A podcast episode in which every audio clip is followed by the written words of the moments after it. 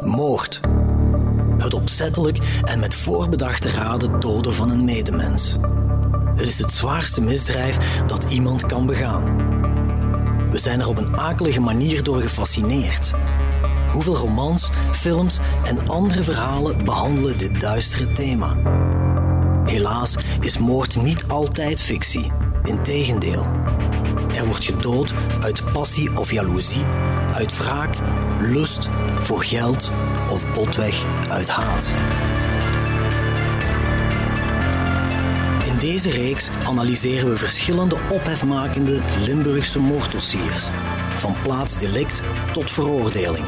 En gaan we op zoek naar de motieven die in het verknipte hoofd van de dader zijn gruwel rechtvaardigen. Ik ben Geert op Teinde en dit is Van Moord tot Verdikt. Carnage in Serenhelderen, deel 2. Een jarenlange leidersweg. Uh, mijn naam is Jeroen Minnekeer. Ik ben uh, advocaat aan de balie van Hassel Limburg nu, uh, destijds aan de balie van Tongeren. En ik ben thans eigenaar en zaakvoerder van Arguendo Advocaten in Hasselt op de Corde Campus. Destijds, dat was eigenlijk in de beginjaren van mijn uh, carrière als advocaat. En um, ja, ik circuleerde toen nog wel in het strafrechtwereldje. Uh, ik had enkele jaren daarvoor ook een assisezaak gedaan. En ik me goed herinner, was een uh, jonge collega die toen was aangesteld als prodeo-advocaat. maar die dat niet helemaal alleen durfde te doen. En die mij toen heeft gevraagd van kijk, wilt je het ja, samen doen, maar eigenlijk overpakken. Want uh, die had totaal geen affiniteit met het, uh, met het strafrecht. En uh, zo ben ik met Gregory Jacob in contact gekomen. dat was toen in de gevangenis van Lontain. En ja, ik ben hem toen gaan bezoeken als, als zijn advocaat. Ja, eigenlijk een jonge gast. Heel aangeslagen en overdonderd van wat er gebeurd is. Hè. Want de, de, indruk die ik altijd van hem heb gehad is dat hij ergens in terecht is gekomen. Ja, dat, hem, dat hem heel snel gruwelijk is misgelopen. De nadruk op gruwelijk, jammer genoeg. Maar uh, onbezonnen ergens in terecht is gekomen. En ja, daar waarschijnlijk de rest van de leven uh, de, de prijs voor zal betalen.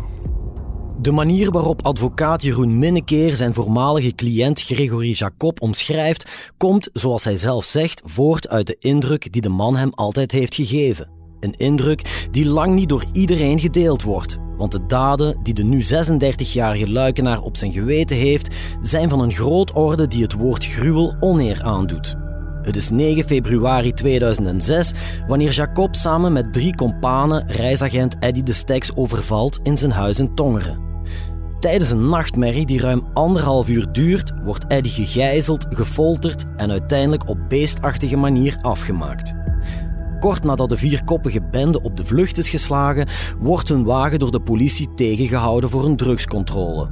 Omdat ze in de auto de identiteitskaart van Eddie de Steks vinden, gaan de agenten polshoogte nemen in zijn woning, waar ze het overleden slachtoffer badend in het bloed aantreffen. De vier mannen worden aangehouden op verdenking van roofmoord. En Gregory Jacob, die door de speurders als leider van de bende gezien wordt, belandt in de gevangenis van Lantin. Sindsdien wordt hij bijgestaan door Jeroen Minnekeer, die zelf schrikt van de gruwel die het viertal heeft aangericht. Ja, laat zeggen dat. Uh, het zijn beelden die je nooit vergeet. Ik weet, kan, ik, maar ik kan mij ook maar voorstellen, ja, als, als, als advocaat, kijk, je ziet foto's van iemand die je eigenlijk niet, niet kent. Je, je ziet ja, foto's en, en de impact die het al op u heeft ja, ik moet, moet er niet aan denken dat dat, dat, dat familie van u is die je op die foto's ziet uh, liggen. Ja. is ja, verschrikkelijk voor die, uh, voor die mensen. En toch, meester Minnekeer moet zijn emoties aan de kant proberen te zetten. Samen met zijn cliënt werkt hij een verdedigingsstrategie uit en die is op zijn minst opmerkelijk te noemen. Onder andere omdat die meneer De Stek zo goed gezien was in het, uh, in het Tongerse. Uh, dan is al vrij snel het idee gekomen van ik zoiets had van, ja kijk, als, als, als, advocaat van, kan ik hem eigenlijk alleen maar adviseren om, om te proberen om niet in Tongeren voor assise te komen. Hè. Eh, dat, dat, ja, de, de sfeer daar zou, enorm in zijn nadeel hebben gespeeld. En ja, de toenmalige wetgeving, ik weet niet of dat ondertussen nog altijd zo is, maar de toenmalige wetgeving die bood er dan ook de kansen voor. Het, het was zelfs zo dat als een beklaagde dat vroeg, dat men eigenlijk niet kon weigeren. Ehm, dat, men, dat men de zaak naar een, een Franstalige rechtbank moest versturen. En uh, ja, ook omdat de andere uh, beklaagden dan ook allemaal Franstalig waren, ja, heeft de Kamer van de Beschuldigingsstelling dat dan ook uh, gedaan. De verdediging haalt een eerste zeer belangrijke slag thuis. Het assiseproces zal niet plaatsvinden in Tongeren, de thuisbasis van de Steks, maar in Luik, waar de procedure volledig in het Frans zal worden gevoerd. Luc Delbroek, de advocaat van Eddy's broers, legt uit. In België is het zo dat we hebben dus drie landstalen. En als je een, een procedure hebt in een andere landstaal dan de uwe, dan kun je vragen dat het dossier zou worden doorverwezen naar een andere rechtbank die dan wel, uh, waar dan de, procedure wordt gevoerd in de taal die je, die spreekt. Het waren vier Franstalige personen, vier personen uit Wallonië. In normale omstandigheden, als het voor de politierechtbank is, voor de correctionele rechtbank is, dan heeft de rechtbank waar het dossier uh, wordt ingeleid, dus de andere sprekende rechtbank hè, dan de, de taal van de verdachte, heeft de mogelijkheid om te beslissen dat het dossier wordt overgestuurd naar de, de rechtbank van de taal van de verdachte. En men is geen verplichting. Maar de wet heeft gezegd dat voor wat betreft het Hof van Assise dat daar een uitzondering is en dat het daar eigenlijk verplicht uh, zo is. Dus daar heeft de, de, de rechtbank, in dit geval was dat Hof van Beroep in Antwerpen, heeft daar niet de mogelijkheid gehad om de opportuniteit van die beslissing uh, te, beoordelen. Maar ze moesten het overwijzen naar uh, het Franstalige landsgedeelte wanneer men dat vroeg. De wet is natuurlijk de wet, dat is duidelijk. Hè. Maar we hebben geprobeerd dan uh, het Hof van Beroep zover te krijgen dat men een prejudiciële vraag aan het grondwettelijk hof zou stellen. Omdat je natuurlijk zou kunnen zeggen dat, ja, is, is het zo dat de, de, de rechten van de verdachten, de beschuldigden, hè, in deze, dat die dan zoveel zwaarder wegen dan de rechten van de burgerlijke partij? De drie broers waren alle drie uiteraard Nederlandstalig. Um, de feiten zijn hier ook in het Vlaamse landsgedeelte gepleegd. Um, het dossier was uiteindelijk na een gedegen onderzoek was uiteindelijk afgesloten geraakt. Had toch al wat tijd nodig gehad.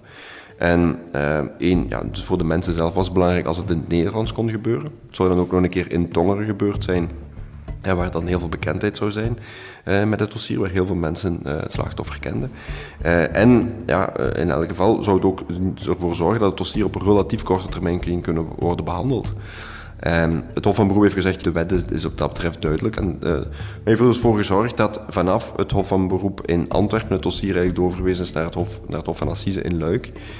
Maar daar is een lange vertraging in gekomen, want het hele dossier moest dus dan worden vertaald. De wet is de wet. Zoveel is duidelijk. Maar vanuit menselijk oogpunt is de verhuizing van het dossier de Steks naar Luik een enorme kaakslag voor Eddy's familie. Dat viel heel zwaar voor hun. Ja, één, hè, men, je zit natuurlijk rijkhalzend aan het uitkijken naar de dag dat het proces eindelijk kan gaan beginnen. Hè. De, gedurende dat hele gerechtelijk onderzoek. Dat is relatief snel gegaan hoor, dat gerechtelijk onderzoek. Relatief snel hè, voor, voor dergelijke dossiers. Uh, maar goed, zit het uitkijken naar wanneer wordt dat dossier eindelijk afgesloten. Eindelijk is het dossier dan afgesloten. We hadden tussentijds veel inzage gevraagd. Uh, ons ook behoorlijk opgejaagd over de, de houding die de, de, de verdachten, toen nog verdachten, later beschuldigden, hadden aangenomen. Altijd opnieuw wisselende verklaringen. Geen schuldinzicht, geen spijt, nooit betuigd. Uh, en dan komt eindelijk hè, komt er een, een, licht aan het einde van de tunnel. Het onderzoek wordt afgesloten. We zitten voor de raadkamer, we zitten voor de Kamer van een beschuldigingsstelling bij het Hof van Beroep. We gaan eindelijk naar assise kunnen gaan. En dan wordt de vraag geformuleerd van, ah, maar wij willen nu eigenlijk toch dat hele proces in het Frans wordt overgedaan komt daarbij dat, ja, goed, dat, dat de broers, hè, de burgerlijke partij voor wie dat was, die moesten zich gaan verplaatsen. Nu goed, afstand Tongerluik is nog niet meteen het grote drama. Maar ook natuurlijk dat de hele procedure in een voor hun niet uh, eigen taal wordt gevoerd. Hè. Die mensen ja, die hadden wel uh, kennis van Frans, maar goed, kennis hebben van Frans en een procedure kunnen, vol, uh, kunnen volgen in het Frans, dat is natuurlijk nog een heel groot verschil. Dus die mensen waren daar inderdaad helemaal niet tevreden mee dat dat, dat, dat moest gebeuren. En terecht is dan ook de opmerking gemaakt, ik heb dat trouwens ook hernomen, hè, van ja, ze kunnen wel naar, naar het Vlaamse landsgedeelte komen om, om uh, een heel ernstige misdaad te plegen, maar dan uh, kiezen ze toch voor hun heimat om, om uiteindelijk beoordeeld te worden. Dus wat? Het Hof van Beroep in Antwerpen heeft gezegd, we passen de wet toe, we kunnen niet anders aan de wet toepassen. En het dossier is naar, naar Luik gegaan. De verdediging is uiteraard opgetogen dat het proces niet in Tongeren zal worden gevoerd. Al heeft de advocaat van Gregory Jacob daar vandaag een iets wat dubbel gevoel bij. Dit is eigenlijk de zaak die ik altijd aan mensen vertel als men mij vraagt van kijk, hoe, hoe is dat om iemand te verdedigen? Voor mij is dat heel duidelijk. Ik moet een onderscheid maken tussen de persoon Jeroen Minnekeer en de advocaat van iemand. De persoon Ik herinner mij dat nog heel goed, want uh, confrater Delbroek die heeft toen een heel mooi pleidooi gegeven op de Kamer van Inbeschuldigingsstelling namens de familie van de slachtoffers, waarin hij zei van kijk, dat kan toch niet dat die mensen gedwongen gaan worden om in Luik uh, naar een assisezaak te gaan. En laat zeggen, de privépersoon Jeroen, die was het daar volledig mee eens. Dat, dat klopte ook niet. Maar dat was nu eenmaal de wet op dat moment.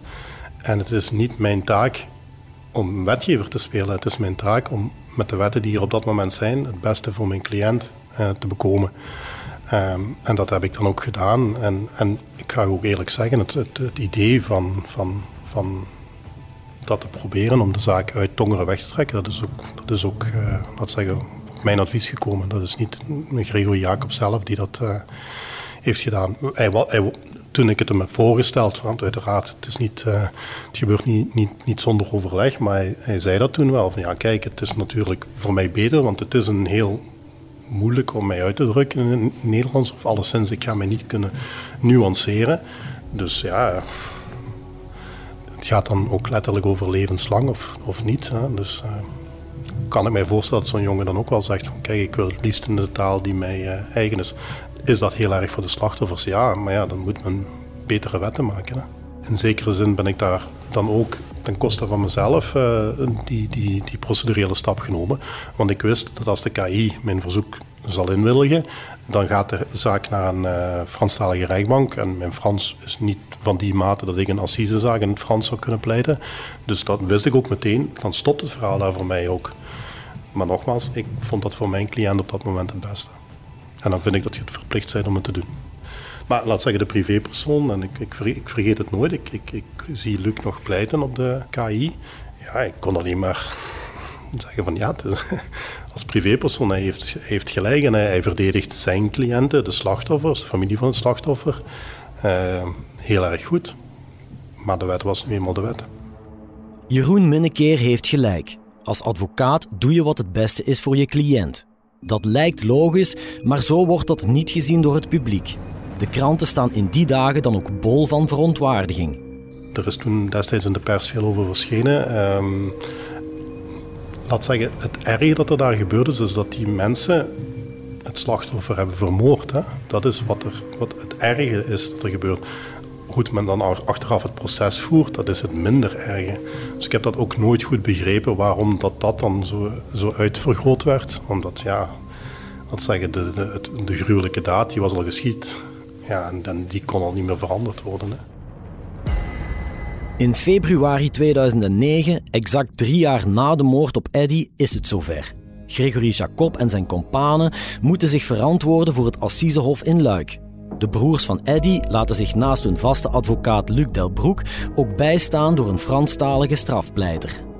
Daar is een, er was een tolk aanwezig voor hun, dus dat hebben we wel geregeld.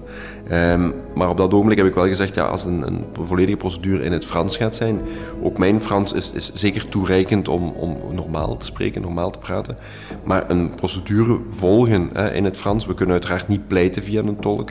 Uh, je moet ook snel genoeg en adequaat kunnen reageren op ondervragingen. Dus hebben we gezegd, ja, dan gaan we toch een, een Franstalige confrater erbij nemen.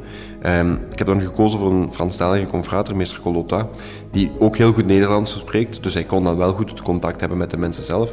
Toch eh, tegelijkertijd ook in het Frans pleiten. Ook al is het proces loodzwaar voor de familie de Steks, toch komt er enigszins een loutering wanneer Gregory Jacob veroordeeld wordt tot een levenslange celstraf. De andere drie krijgen iets lichtere straffen, maar gerechtigheid is dus geschied. Al is er van euforie geen sprake, want de veroordeling van de daders brengt Eddie natuurlijk niet terug. En erger nog, Zes maanden na het assiseproces neemt het Hof van Cassatie een beslissing die alle wonden genadeloos weer openrijdt. We zitten toen op een ogenblik eh, dat het Hof van Assisen nog zo was eh, opgevat dat mm, wanneer de jury zei dat de mensen schuldig waren, dat eigenlijk een voldoende motivering was om te komen tot de schuld. Uh, rond datzelfde tijdstip heeft ook een zekere meneer Taxke, hè, wel bekend, een procedure opge opgestart bij het Europees Hof. Uh, en het Europees Hof heeft in zijn dossier gezegd, ah, maar kijk, daar kun je toch niet meer mee volstaan. Een, beschuldigde, een veroordeelde, moet weten waarom hij wordt veroordeeld. In België, goed, je hebt je eigen procedure met je jury wel. Uh, en je hebt een heel proces dat weken duurt. Uh, maar een beschuldigde moet op het einde van het verhaal exact wel kunnen weten, bij lezing van het arrest, waarom hij schuldig wordt verklaard. En het Hof van Assise in Luik had dus de motivering nog niet aangenomen. Eigenlijk verder gaan op een, op een bijna eeuwenoude traditie, hè, door te zeggen, ja, schuldigverklaring is eigenlijk toereikend. Ehm, en dan heeft het Hof van Cassatie gezegd, ja, rekening houden met de nieuwe rechtspraak van het Europees Hof.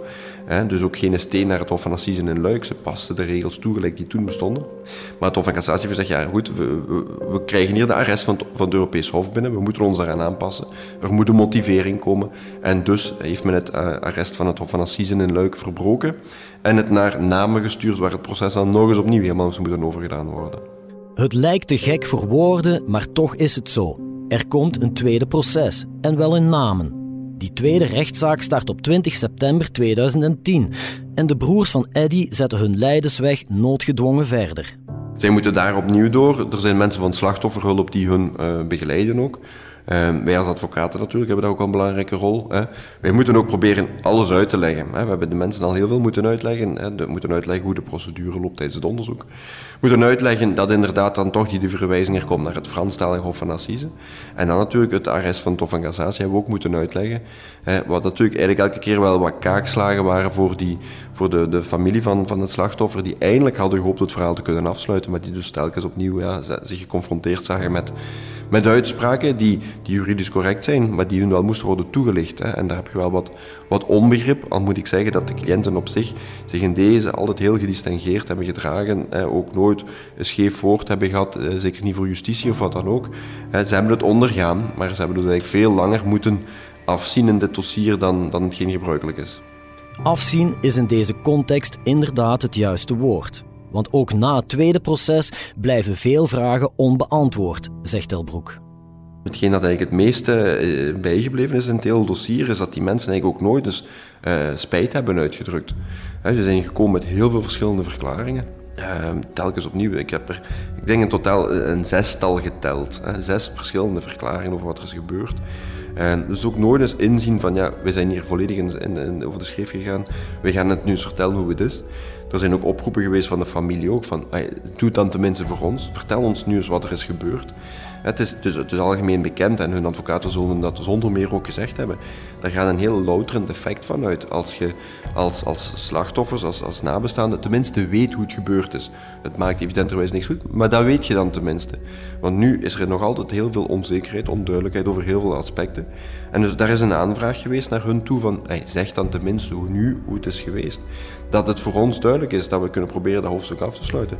Maar dus daar is nooit enige reactie op gekomen. Die mensen zijn, uh, zijn altijd stuurs voor zich blijven uitkomen, hebben ook nooit enige emotie getoond. Je kunt de emotie van de spijt hebben, je kunt de emotie hebben van je eigen toch wel wat te walgen of af, afgrijzen. Is er allemaal niet gekomen. Dus er zijn uh, bijzonder, uh, bijzonder mensen geweest, ja, absoluut.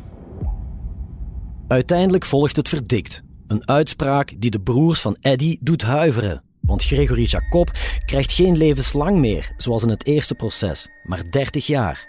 Jeroen Minnekeer leest het nieuws in de krant, want op dat moment is hij niet langer de raadsman van Jacob. De zaak de Steks was zelfs zijn laatste case als strafpleiter. Als je het strafrecht goed doet, hoe beter men wordt in het strafrecht, hoe groter de criminelen die men verdedigt. Want men begint met een fietsendief die pro wordt aangehouden. Men eindigt met misschien ja, drugsbaronnen die men moet verdedigen. Ja, en dat, dat vond ik op den duur, vond ik, worstelde ik daar wel mee.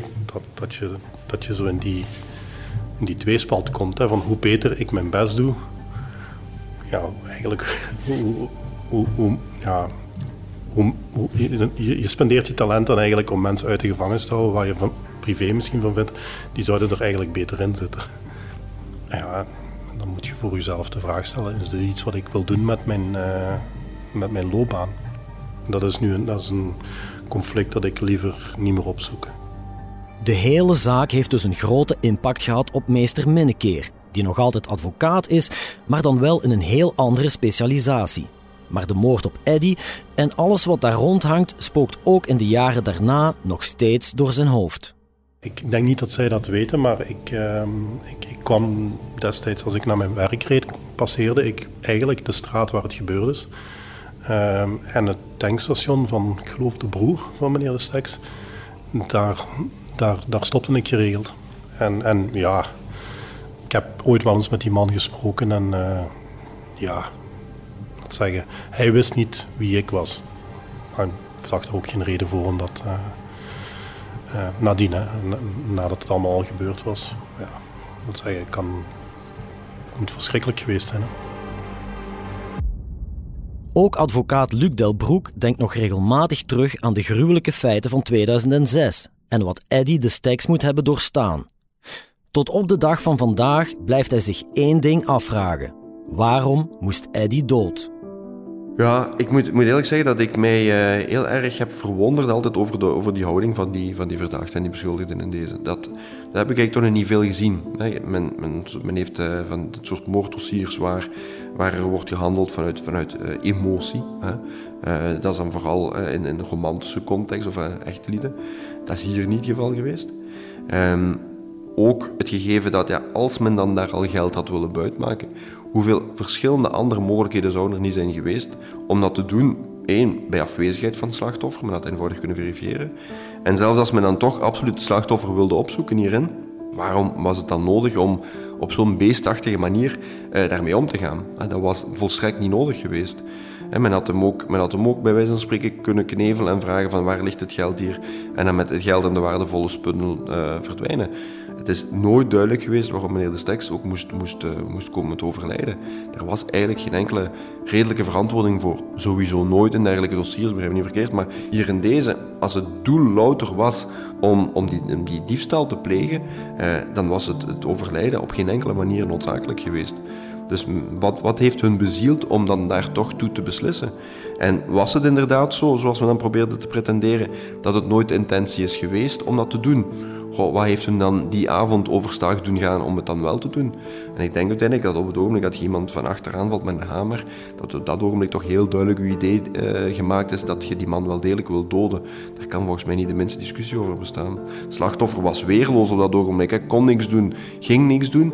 Uh, en dan toch knevelen, afslepen naar, naar het toilet om dan daar uiteindelijk die, die fatale messteek toe te brengen. Dat geeft toch aan dat die mensen op geen enkel moment en niet tegenstaande er voldoende tijd was, getwijfeld hebben over wat hun bedoeling erin was. Um, dat geeft toch wel aan dat er mensen zijn met, een, met echt een volstrekt ontbrekend normen- en waardebesef. Men heeft dan wel veel gezegd over, ja, maar hun, verleden is zo en zo. De vraag is, wat kan van die mensen eigenlijk nog, nog, goed gaan komen? Die gaan toch helemaal moeten heropgevoed worden in de gevangenis. Uh, en die gaan echt tot inzichten moeten komen over dat ze een, heel, over een, andere, een leven over een andere boeg moeten gaan gooien. Is dat mogelijk als je zo weerzinwekkende feiten hebt gepleegd? Dat is denk ik ook heel moeilijk. U luisterde naar Van Moord tot Verdikt, een true crime reeks van HBVL Podcast. Samenstelling door Geert op Teinde, Filip Perges en coördinator Cato Poelmans. Montage en audioproductie door de buren. Chef podcast is Geert Nies. Reageren? Dat kan via podcast@hetbelangvanlimburg.be. Benieuwd naar wat er in de wereld gebeurt en wat dit juist betekent voor onze provincie? Ontdek onze voordelige leesformules op hbvl.be voordelig. Philippe Lacroix, het brein van de bende Hamers, vertelt voor het eerst zijn levensverhaal in een nieuwe podcastreeks van De Standaard. Lacroix, ik was gangster, is vanaf nu te beluisteren via www.standaard.be of via uw favoriete streamingplatform.